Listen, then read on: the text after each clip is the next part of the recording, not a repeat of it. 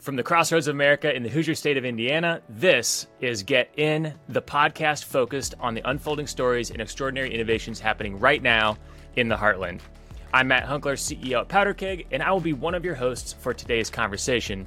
I'm joined by co host Christopher Toph Day, CEO at Elevate Ventures, and today's guest is Ravi Bhatt, founder and CEO at Folia.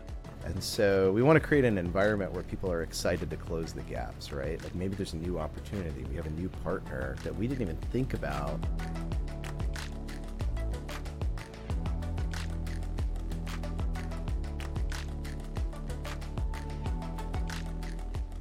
Ravi Bhatt is the founder and CEO at Folia, a company focused on making digital productivity apps. He started his career as a lawyer and consultant in Chicago, then identified a need and pursued entrepreneurship full time.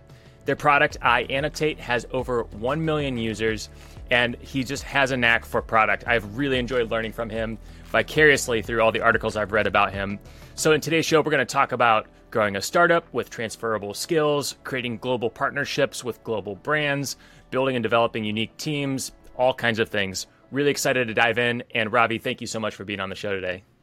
Yeah, thanks for having me. Really excited to be here. Us it's going to be I, amazing, Ravi. We're going to crush it today. Let's crush it. I'd love to just get a little bit of background and, and learn a little bit more from you, Ravi. Where did you grow up? What was your childhood like? Yeah, I actually grew up in Indiana. Uh, so I grew up in depending on how you think about it, rural Indiana, Warwick County, for those Indiana County aficionados, tiny town, about 6,000 folks living there, but it was great. What was it like there? So 6,000 people, is this like a one stoplight town, 10 stoplight town? Did you have a Walmart? Like, paint, paint us a picture. Oh, yeah, we don't want to disparage people from, from Bloomington, especially not all the, the great friends that, that I have there. So I want to be careful how I say this by the way, it may be shocking looking at me, but my parents are from India, so we're we're not longtime Indiana people. They were in New York City doing residency. Actually, they're both physicians, and, and moved to Indiana and randomly chose Bloomington. Uh, sorry, not Bloomington, Boonville. Really liked it. Loved the feel of the small town. It's a close knit community, kind of place where people will help you out. It's more than one stoplight. I, I think there's at least eight, something like that. Um, Pushing ten. That's right. Yeah. Yeah, I think it was like sometime in middle school when McDonald's first opened there, and and that was a bit of a town event. I won't say it was an actual parade; it was parade adjacent, yeah, something like that. Ravi, Ravi, it sounds to me like you're from a metropolis because the town I grew up in had three a three way stop sign, not even a stop light, three way stop wow. sign. Oh, all right. So, so, this is the competition yeah. now. All right, great. So Matt, what, what, do you got for us? I grew up in West Lafayette. We had lots of stoplights. Uh, uh, unfortunately, I I lose this contest. So sad. I know you. You both have way more street cred than I do. Street street light cred, I guess I should say. Tell me a little bit about your entrepreneurial gene. You mentioned both your parents were physicians. It's not always the most easiest having friends, lots of friends who are entrepreneurs. It's not always easy to break into entrepreneurship and do something other than what's in the traditional family uh, career. How did that work out for you? I don't know. Check in with me in another ten years or so, and I'll know. Uh, That's fair. You know, I I don't know. I, we were talking before the show about authenticity, but I think the key to it, in my mind, is to figure out how to be yourself, how to be comfortable in your own skin, make the jokes you want to make, the comments you want to make, see the things that your eye wants to see, and be willing to improve yourself and the people around you all the time. If you can play that game, then that basically demystifies it, right? It's about adding value to the world and I think once I figured that out, and I'm embarrassed to say it took me a little while, right? That wasn't like day one. All right, cool, I got it all. That was more like year five, right? That for me has unlocked it. And people talk about this or that being a game. So once I figured out it's a game, I'm going to say the same kind of BS, right? I mean, I, I think it, it is a game once once you get into that game space, but it's a game about real life, right? It's a game about real people, and it's a game about real impact. If you can get into that mind space, it's a heck of a lot of fun.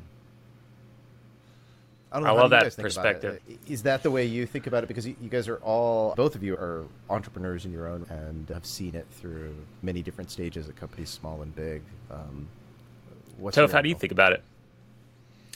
I think about entrepreneurship. Mm-hmm.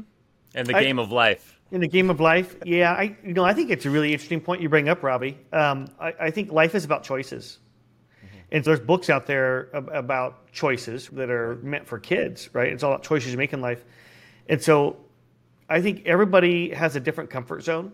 Some people want to sit in the front row seat. Some people want to sit halfway back. Some people want to sit in the back seat. Mm-hmm. All those seats are great, right? And they're not not not everybody prefers the front row seat, but I think it's it's about choices and just trying to make whatever it is that you're doing in the world, just trying to make it a little bit of a better place. I think positivity breeds positivity, negativity breeds negativity, and I don't know. That's how I kind of think about it, high level. Yeah.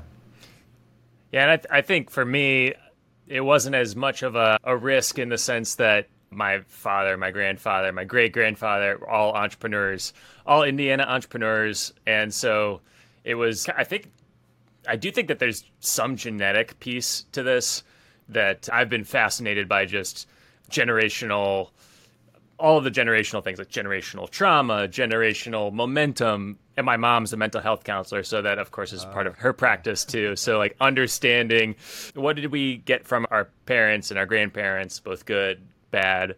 Yeah, and both of those things are subjective, right? Because you say, oh, I got something bad from my parents. Maybe, maybe you're learning something from that. And, and actually, the way you apply it is the thing that helps you reach that next level of whatever you're trying to reach in the game of life. And for me, I, I agree, Toph. It, it's all about how where does this like the intersection of like personal passion and interests intersect with helping other people.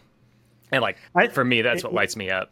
You know, Ravi, now you got my juices flowing, right? Like, I, I, uh, I, I think about so you hear these stories. A couple of conversations I've been in recently. So one was, so if you're afraid of spiders or you have some kind of a, a, real phobia of spiders, it might be because your great grandfather or grandmother was severely allergic to spiders, and so and that gets passed through your DNA, which I find a fascinating concept.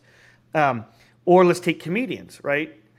a lot of times people talk about comedians become comedians because they struggled right as children and, and in junior high and high school and maybe you know people made fun of them for something right and so it, it, it so they resorted to comedy or maybe had family pain maybe there's abuse right i, I grew up in an abusive household and so it was a way to how, do- how do i uh, transcend that right and so they find they have a natural skill set right that's comedy and so they pursue that com- the, com- the comedic industry. Is that the right? I don't know what the word is for it, but they pursue that because it they have a talent for it, but it also helps them transcend some pain that they have.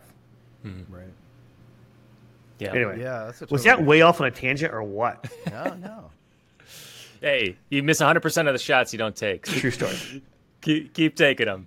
I'm curious, Ravi, for you. Uh, I know that you've had a, a history of both being a lawyer, some background in computer science, uh, just a very interesting combination of uh, hard skills.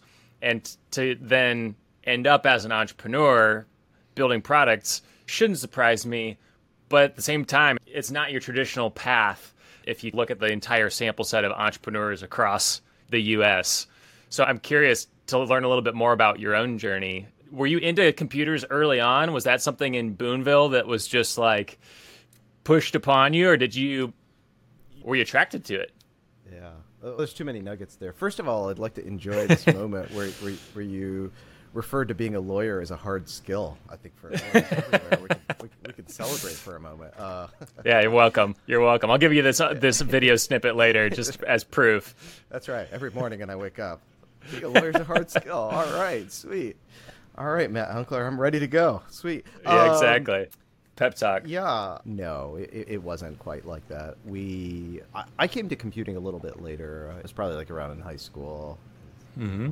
Had the great privilege of having some old computers sitting around the house, being able to take them apart, put them back together. I think those of us that kind of grew up in that time frame had a similar experience. Early '90s, all these things were like huge modular components, and, and you legitimately could take one of these things apart modern cell phones, laptops, computers, good luck. So I do think that growing up in that time, it was formative. I, I remember playing around with one of the first computers that had a hard disk in it and playing around with DOS and Unix back when those were all the, you know, the modern rage.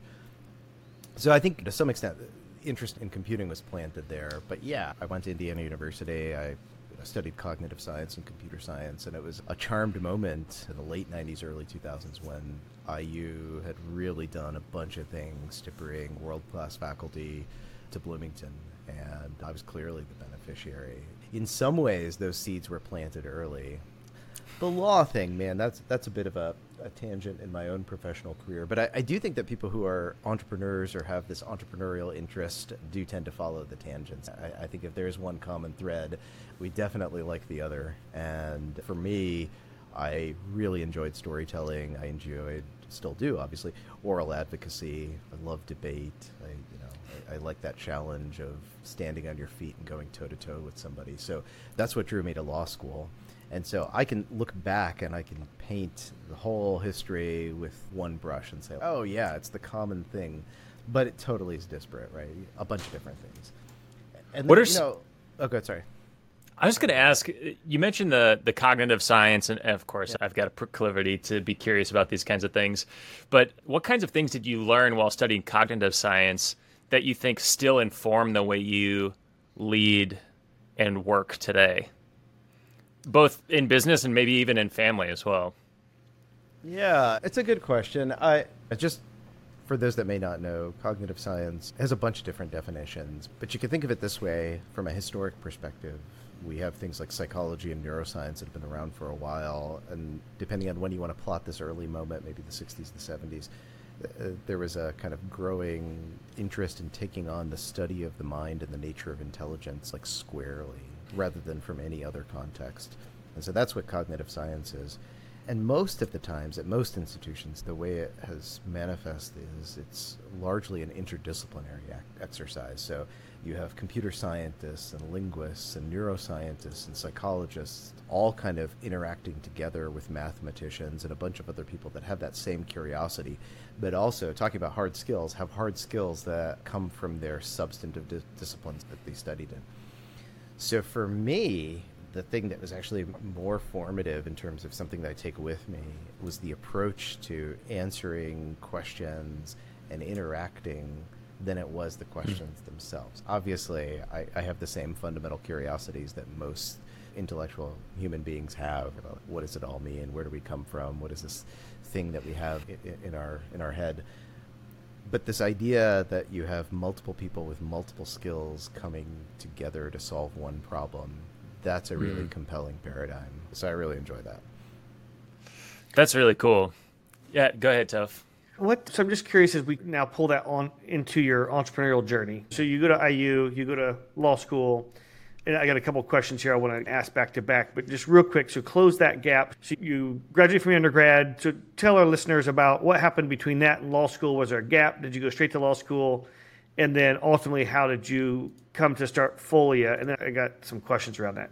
Oh, it's crazy story. I, I went straight to law school. Earth shattering. No, I for me, I really wanted this feeling of doing something. I, I had briefly flirted with the idea of going into academia, some PhD track, and once I saw it up close, I was like, ah, this moves way too slow for what I want to do. And so this impatience started building. And so if you look at like where I do crazy stuff, it's always where like this impatience builds, and I'm like, oh man, I gotta gotta go do something. And so for me, that's what drove me to law school, and I, I did it straight up for a semester and a half. I took a semester off in the middle of law school, which is atypical.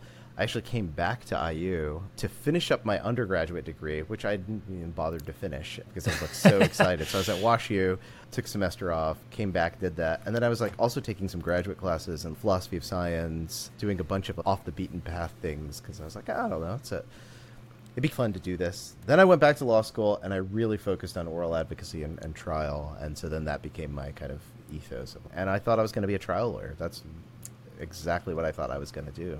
And then again, the impatience built, and then uh, did something. So, so, you start. So then you. So you launch Folia, right? What? Get back to this cognitive science kind of piece, et cetera. Like all humans have their own backgrounds, their own experiences that forms their own opinions.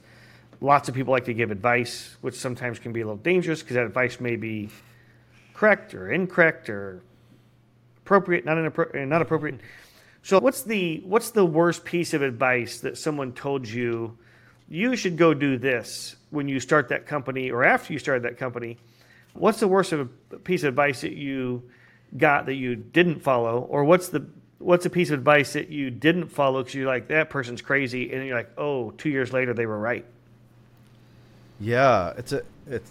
I like that two years later they were right piece because I, I, do think like a lot of bad advice is just mistimed advice. It's like good advice for another period of time. So the first bad advice I got, which maybe is good advice, to go get a job, right, and just focus on a profession. Don't try to color outside of the lines. With my parents and having the professional background that they did, the folks I was interacting with in academia, that really was the ethos in terms of like how do you approach your your profession. So eh, to some extent, me not following advice has been more of the story than, than actually following advice. And, and in fact, if, if, you say how many times did you follow advice and go do something great, that's, that's usually not what happens, right? And so it's I'm like incorrigible in this way. It's like you know, if you want me to do something, just tell me to do the opposite of it, and it's like all right, cool, it's gonna get done.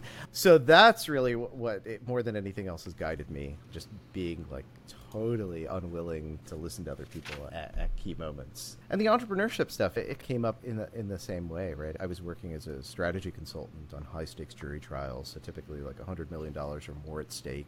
Fun environment. It's a pressure cooker. You're walking into a war room two weeks before trial, advising trial teams on presentation strategy.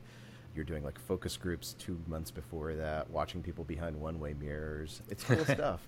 But even there, I got bitten by the bug. This idea that oh, maybe there's a new way to do this. There's something else to do, and that was the thing that, that actually drove me to entrepreneurship. Toph heard me say this l- last week at the IU Ventures conference, but I I really I'm really worried about advice, right? Both giving it and getting it. And I think there's too many young, aspiring entrepreneurs that have their notebooks out and they're like sitting bright eyed, like waiting to receive the feedback. Oh no.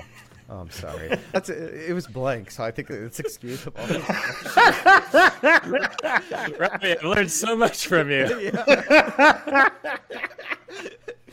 Yeah. That's uh, awesome. Yeah, blank no, but it's you know where you're thinking you're going to receive some like sacred wisdom that's going to be the activation threshold. But what ends up happening is something totally different. I, I was doing a guest lecturing thing at, for an MBA class last year, and I was asking how many of them are like in an entrepreneurship track or studying entrepreneurship, and most of them raised their hand. The class was something about this business strategy. And then I asked, let's get how many people feel like the more you learn about these things, the more likely you are to take risk. And there's a pinned up silence in the room. And over the next 15 minutes, what we unpacked is the more you know, the less risk you're going to take. And so it comes back full circle to this advice thing. It's I think it's a scary beast, right? Because like how do you learn how to do anything, right? You don't learn it from advice, you learn from doing. Yeah. So doing. I don't want to get singing advice. I want to be on stage singing. You know, I don't want to get you said comedy. I don't want advice from a comedian, right? I want to go try it out. What's a time in your career, specifically in the entrepreneurial leg of your journey, where you feel like you really learned something by doing? And that changed the entire way you approached the practice of entrepreneurship. Yeah. So for me, the moments that I remember like the absolute most are the ones that involve other people, team in, in, in specific. You know, I, I'm embarrassed to say it took me a couple of years, maybe even more than a couple of years. If you go talk to some of the people I work with, they, they might say I'm still trying to learn it. But what does it mean to work as a team? And I usually tell people, I, I think my, my teammate Claire dropped the uh, off the call earlier, but she'd be really the one to ask. But but some version of the same speech, which is like you, you join a startup to to find your butterfly story, to like to go through some sort of metamorphosis, right? You're learning something new, you're trying something new. This is like moving to a new high school your junior year, having new wardrobe, being a totally different cat, and being able to be truly a different person. Now, if you can put yourself in that headspace, then like my job and our job as a team is to create an environment where you're comfortable doing that, but we're going to kick your rear when you don't do that.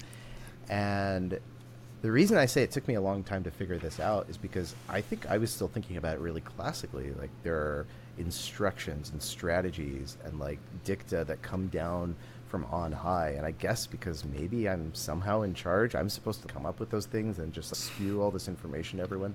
It just doesn't work, right? It, it doesn't work because you're firing an arrow at a moving target, and by the time the arrow gets there, the target's moved on but it also doesn't work because it doesn't like cause the right kind of growth. So the thing I dine out on is all of these people who I had the pleasure of working with before, the great privilege I would say, doing amazing things like founding companies, working in big tech, living their best life and remembering that moment where I saw them for the first time on stage, their voice cracking, taking a big risk, doing a thing even if they hate me because I was the one who was like throwing them out on stage. That's okay, right? Because at least the growth was there.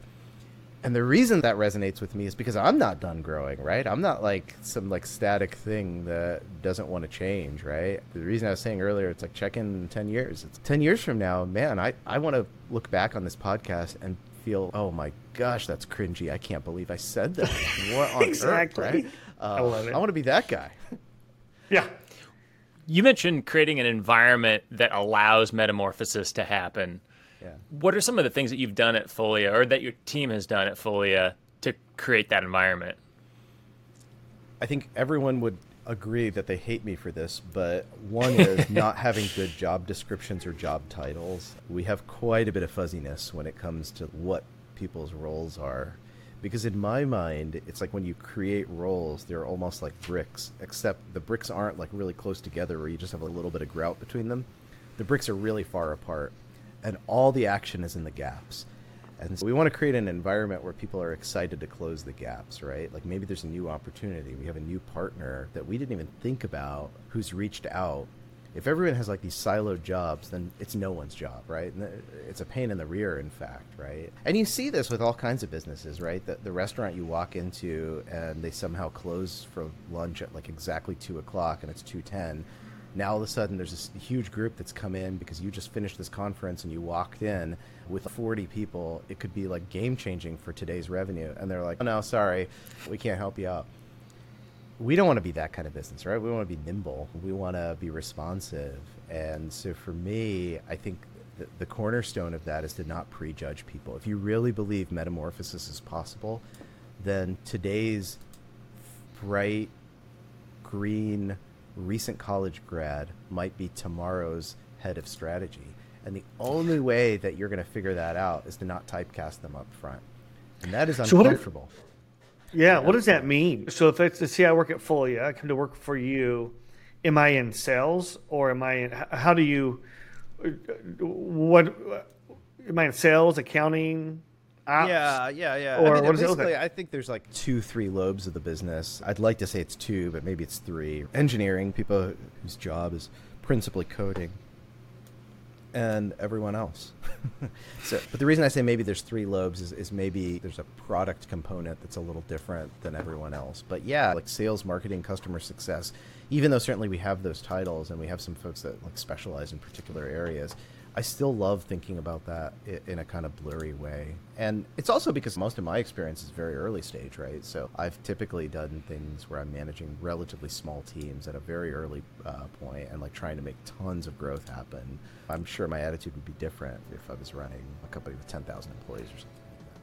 Quick break from our normal programming. I have Erica Schweier, COO from Elevate Ventures, here in the studio today. Erica, thanks for being here. Yeah, thanks for having me. And you're going to tell us a little bit about this Rally Innovation Conference that's coming up. Yep. So it's the largest cross sector innovation conference in the world. We're going to feature six innovation studios. So think hard tech, software, sports tech, ag and food, healthcare, and entrepreneurship is going to be our catch all. I love that. So tell me, what is, who's it for? Yeah, it's for innovators, entrepreneurs, investors, honestly, anybody probably listening to this podcast. And it's going to be a multi-day thing that's multi-day. happening in downtown Indianapolis. Yep. People coming in from all over the country and maybe uh, even all over the world to be here. That's our hope. Yep. And the dates are actually August 29th to the 31st. Perfect. And if people want to find out more information about speakers, tickets, things like that, where can they go? Yeah, so they just go to rallyinnovation.com and sign up for communications. They can also get their tickets. I love it. You heard it here, rallyinnovation.com. We'll, we'll see, see, you there. there. So last week you talked about something I thought was an interesting way to look at it, right? Everybody knows of this famous word called a pivot.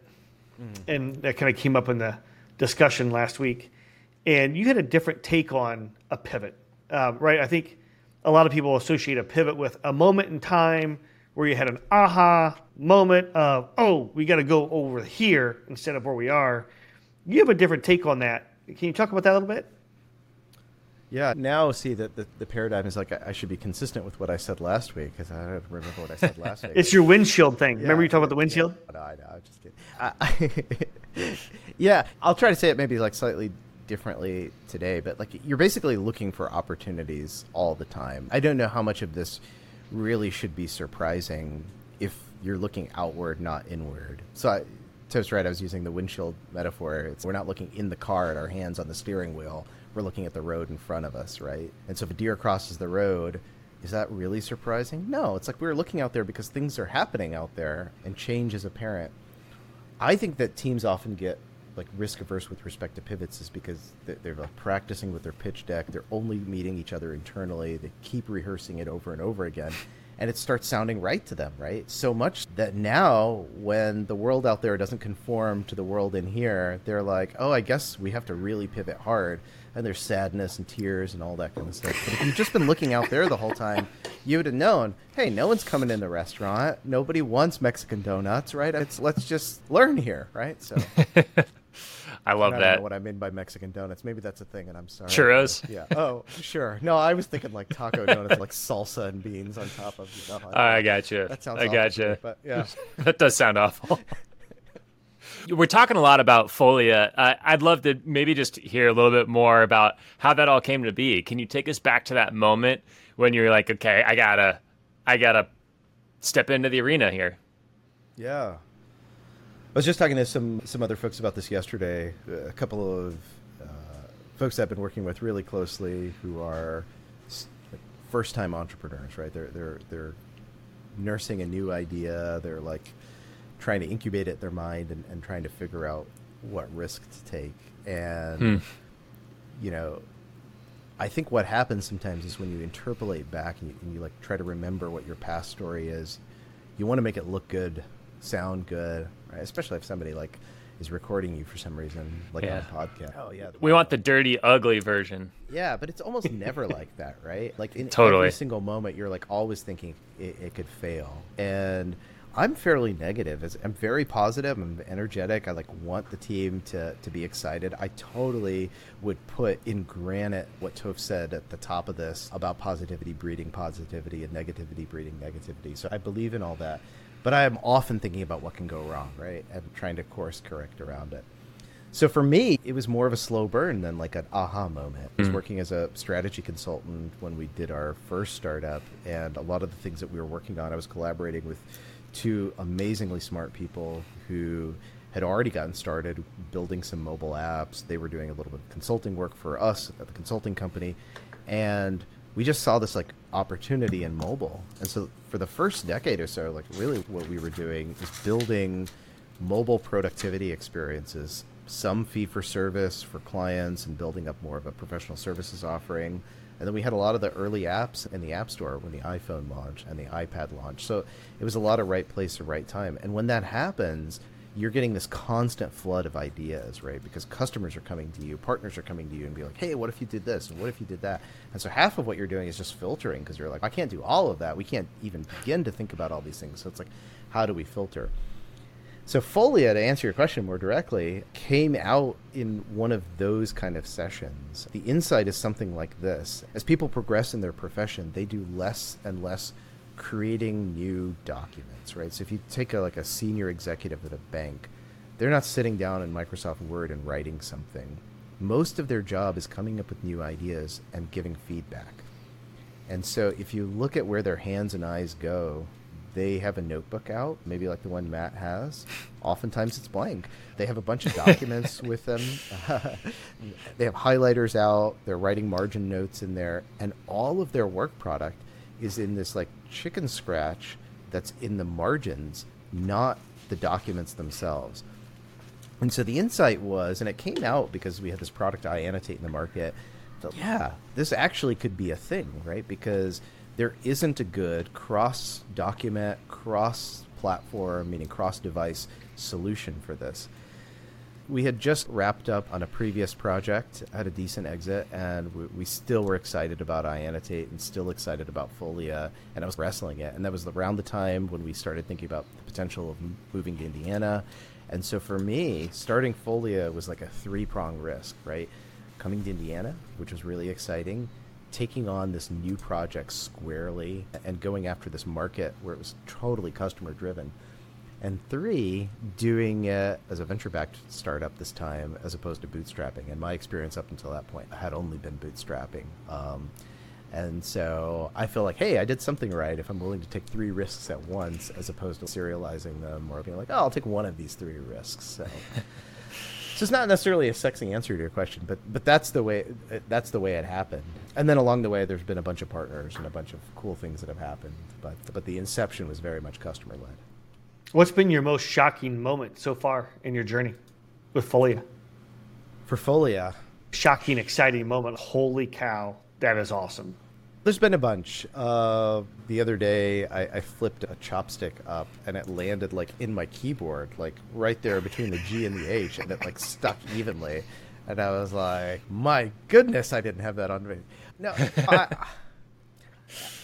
there's been a there's been a couple of exciting things. We may have been talking about this earlier, but uh, we've had the great privilege of having some really marquee partners. Uh, Microsoft was a research and development partner uh, on Folia. That was an exciting get. Um, this insight that that we got from customers uh, was one that resonated with them and their strategy around Microsoft 365. So for a tiny company taking on a tiny R&D project, uh, that's an awesome partner to have. Um, how do you get Microsoft as an as an R and D partner, as a startup? How did you do it at Folia? I, I think that there are some trite colloquialisms, uh, sayings that, that actually turn out to be true, and the kissing many frogs one is, is certainly accurate. Um, I think I say that a lot, and somebody from the BEDC the other day, this is the Bloomington Economic Development Corporation, rolled up into our office with a T-shirt with a frog on it and, and really gross-looking lips. The frog had the lips, and she said, "You said you were a frog kisser, so I figured you deserved the shirt." And I was like, "Yeah, thank you. That's awesome." That's awesome. um, That's customer service right there. That's right. Yeah, but you take your shot, and you take a bunch of them, and most failures are not fatal and most successes are not durable. So once you realize that, then then it changes the game, right? So Matt said no today to doing this thing. Tomorrow's another day. And so for us, once we figured that out, it, has been more about discovering what those folks want. Mm-hmm. Hey, Matt, I could help you with a couple of things that I think you're struggling with.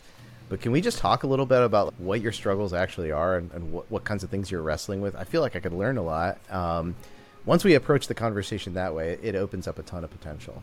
Uh, other exciting moments, um, we've been working pretty closely with Google. I was out um, last week, or actually the week before, for Google I/O, uh, working with a lot of their team that run Android um, and some of their mobile strategy, because I think there's going to be an exciting partnership there.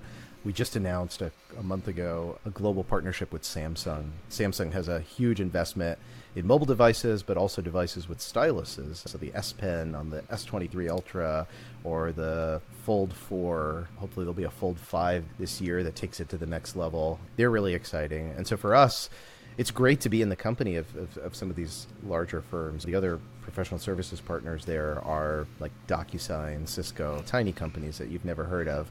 So Folia, to some extent, is, is the one that doesn't belong. But this again speaks to to, to, to being customer led, right? Because we really are there in these opportunities, doing these cool things because of our customers and what they see. Do most of these initial connections with brands like Google, Microsoft, Samsung, do they happen uh, initially from a cold email?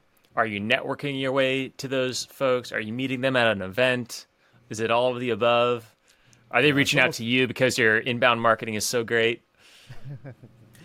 You've been to our website. Our inbound marketing is not great. No, it's none of those things. I'm going to go back to the thing that people often say in these like unhelpful books about like how to get a venture invest, which is you can't go through the front door almost ever on most things because if you do, it's an anti-signal. So you mm. definitely don't cold call and cold write. You've got to figure out a way to be introduced because that's the only way that someone else can give them context, right? So it turns out the insurance agents had it right from Jump Street, right? Can you introduce me to five of your friends who would also love to hear me yammer on for an hour and bring them a mug? Yeah, I have five people I hate. Uh, let me get you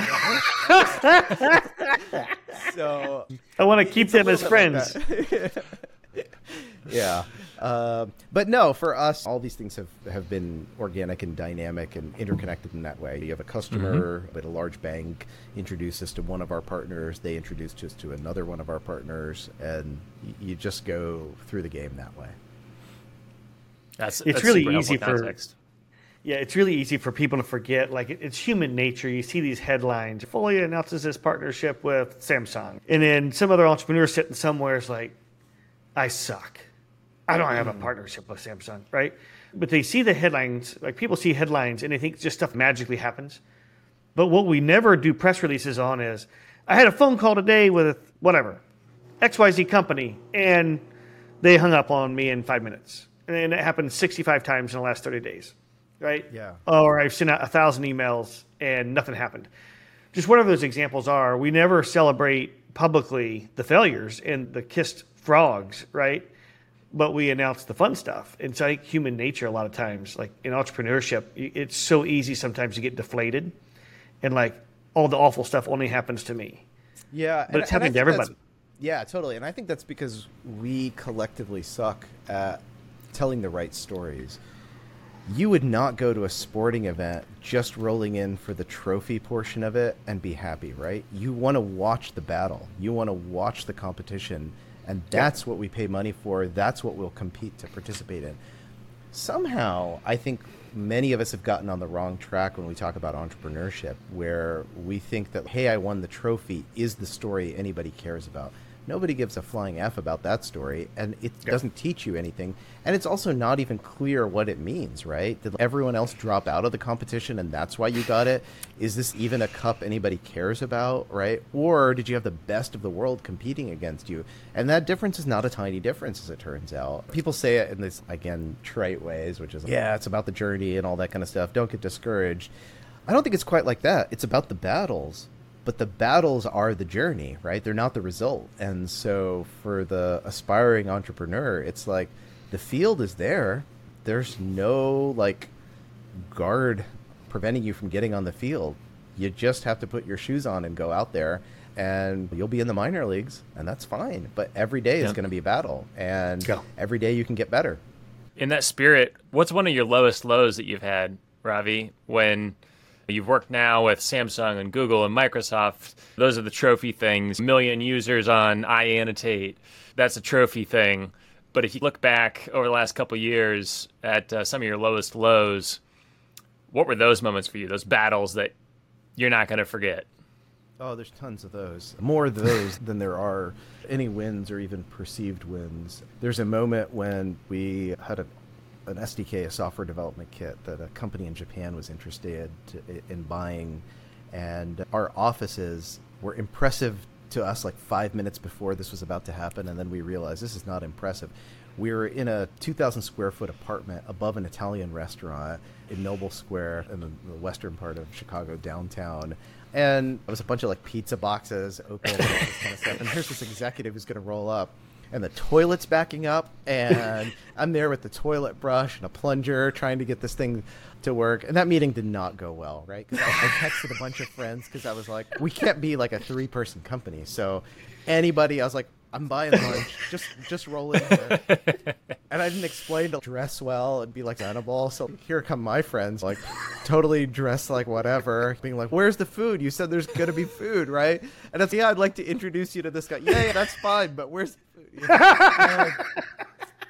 That was very unimpressive. And then that guy ended up like leaving his luggage in our office, and then had to come back for a second round of this. Yeah, I'm sure he tells that story still, which is how do you learn that there's How do you vet a startup? you know what the toilets are like. But then there, That's there, there, amazing. there are a bunch that are harder. That one's a little bit more fun, funny. There's always that moment, usually in the first year, especially when you're bootstrapped, where you have bills that amount to this much, and you have revenue and cash on hand that amounts to that much, and this is way bigger than that. So now it's an exercise of which bills are you not going to pay. And so that first moment, for me, it was like, okay, we're not paying me. That's easy. But then it's that's still not good enough. That's heartbreaking, right? Because you made a bunch of promises to a bunch of people that it's going to go a particular way. And so for in our case, I'm pleased to say we've never not paid an, an employee. But in order to make that statement true, we've had to go through all kinds of gymnastics and heartache. You're sometimes talking to banks about a short term loan to get something done. You're asking customers to pay something a little earlier than they were expecting to pay. These are not graceful and gracious moments that, that, that feel good in the moment. There have been products that we've launched that have just completely flopped on day one. We've had ro- updates that have rolled out on previous products that have gone out to 3 million people with a glaring bug that should have caught like two minutes before that had a bunch of one star reviews popping up the next day. And all that conspires to create moments of great self-doubt because as much as yeah you could tell this story about like, yeah i'm the confident guy who like likes to take risk and do the new thing and take the path not taken you're always running that sliding doors in your mind, right? I could have gone and worked at the law firm, and this is what would have happened, right? And so there are moments. I was talking to an, an aspiring entrepreneur yesterday who has this like, like truly amazing framework for working on like wealth tracking and a bunch of other cool things. And one of the things he was talking about is disappointing when people just talk about retirement planning. You should talk about all this like decision making that happens before it. And that's like, yeah, that's totally right. But there are moments, many moments, where you underperform that alternative self. So it's, yeah, that boring guy would have this much net worth and would have this kind of stability. And his family would be in Mexico right now uh, w- with the kids rather than everybody in the house with a stapler collating a bunch of things that need to go out to clients as their vacation, right? Which has definitely happened before and not our shining moments. So when those moments of like self doubt seep in, it's just awful. I really appreciate you sharing that, and I've really enjoyed this discussion, getting to know you a little bit better, Ravi. I know we are at time right now. Do you have two more minutes for the lightning round? Sure. Yeah, go for it. I don't have a hard Awesome. Awesome. Thank you so much for the extra time. This is quick answer, whatever comes to your mind first. There's no wrong answers. And this is the first of three questions. First question Outside of the amazing entrepreneurial ecosystem, what is Indiana known for? Hard work. Ooh, good answer. Question two What is a hidden gem in Indiana? The universities. I don't think we've gotten that answer yet. Actually, Yeah, that may have been it's awesome. mine. Three, last one. Who is someone that we need to keep on our radar? Someone who is doing big things. Oh, I'm going to give you the the, the non lightning answer to that. Um, we could Perfect. we could import all the cool A list people in the world, but I think the person who's going to outperform all of them is the 22 year old that's getting plugged in right now to the AMP and the ecosystem and is going to take the risk that they would have taken in the Bay Area here. And it's going to be the next gazillion dollar, billion dollar exit unicorn and all that kind of stuff. I think there's always this temptation that we have to import everything, but the ability to home grow is unrivaled because that's the startup ethos, right? Like the game we play every day is not what we don't have. It's with duct tape, tweezers, and a pack of Twizzlers, what can we build? That's the game. And for me, I think the person to keep on the radar is all those young people who, who are going to stay here and, and do some amazing things. That's a great answer. Super Ravi, not thank lightning. No, that was perfect. That was perfect. Thank you so much for being on Get In and sharing some of your story. Yeah, uh, I know there's so much more to capture, so hopefully we can get have you back on the show again sometime. It's just been awesome, and I'm so glad you're here in Indiana. And obviously, love B Town as a IU grad myself. Awesome to hear that you're doing great work down there. Thanks for taking the time, man. Yeah, thanks for having me. And I think I, I really appreciate as a as somebody who's rolled up a little bit more recently, what I think a lot of people don't realize is is how much infrastructure gets laid before you have a moment of delight. And I'm having moments of delight left and right, being at 16 Tech and seeing some of the things happening there, seeing what's happening with Elevate, Powderkeg, which I think I want to get plugged into a little bit more. All these things are amazing.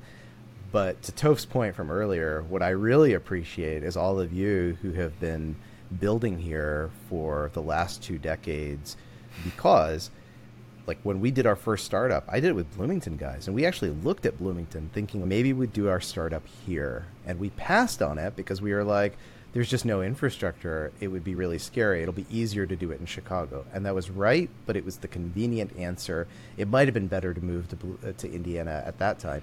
And what I really appreciate is all the people who didn't answer the question that way and really created the infrastructure that we are now blessed to be actually leveraging. So hats off to you guys and, really appreciate it. That's awesome. Thank you, Ravi. You've been amazing. Are you ready to transform your brand with award winning video content that captures your vision and connects with your audience? Check out Alchemy, the experts at building your brand using video. From story driven social media snippets that leave a lasting impression to compelling full length documentaries, they have got the expertise to take your brand to the next level. Alchemy is actually our video partner here on Get In, and they do amazing work. All the videos across social, uh, across YouTube, all of that is done by Alchemy, and, and, they're an amazing partner to work with. Reach out to me, Nate, at Powderkeg, or check out alchemyfilmco.com to get connected with Alden and his team. They will take care of all of your video needs. This has been Get In, a Powderkeg production in partnership with Elevate Ventures. And we want to hear from you. If you have suggestions for a guest or a segment, reach out to Matt or Nate on LinkedIn or on email.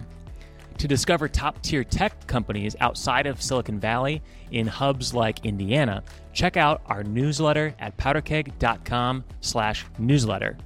And to apply for membership to the Powderkeg executive community, check out powderkeg.com slash premium. We'll catch you next time and next week as we continue to help the world get in. Since you just listened to this podcast, you might be thinking about starting one for your company. Lucky for you, our partners over at Casted have you covered. Casted is the first and only podcast and video marketing platform made specifically for B2B brands. I love this about them. The platform makes it possible to publish, syndicate, amplify, and measure the value of your podcast and video content. In fact, we use it for our podcast here at Powderkeg. And if you're a startup, you should listen up because Casted for Startups is definitely for you they are offering exclusive deep discounts of up to 82% off retail price for qualifying startups. Connect with Casted at casted.us slash powderkeg.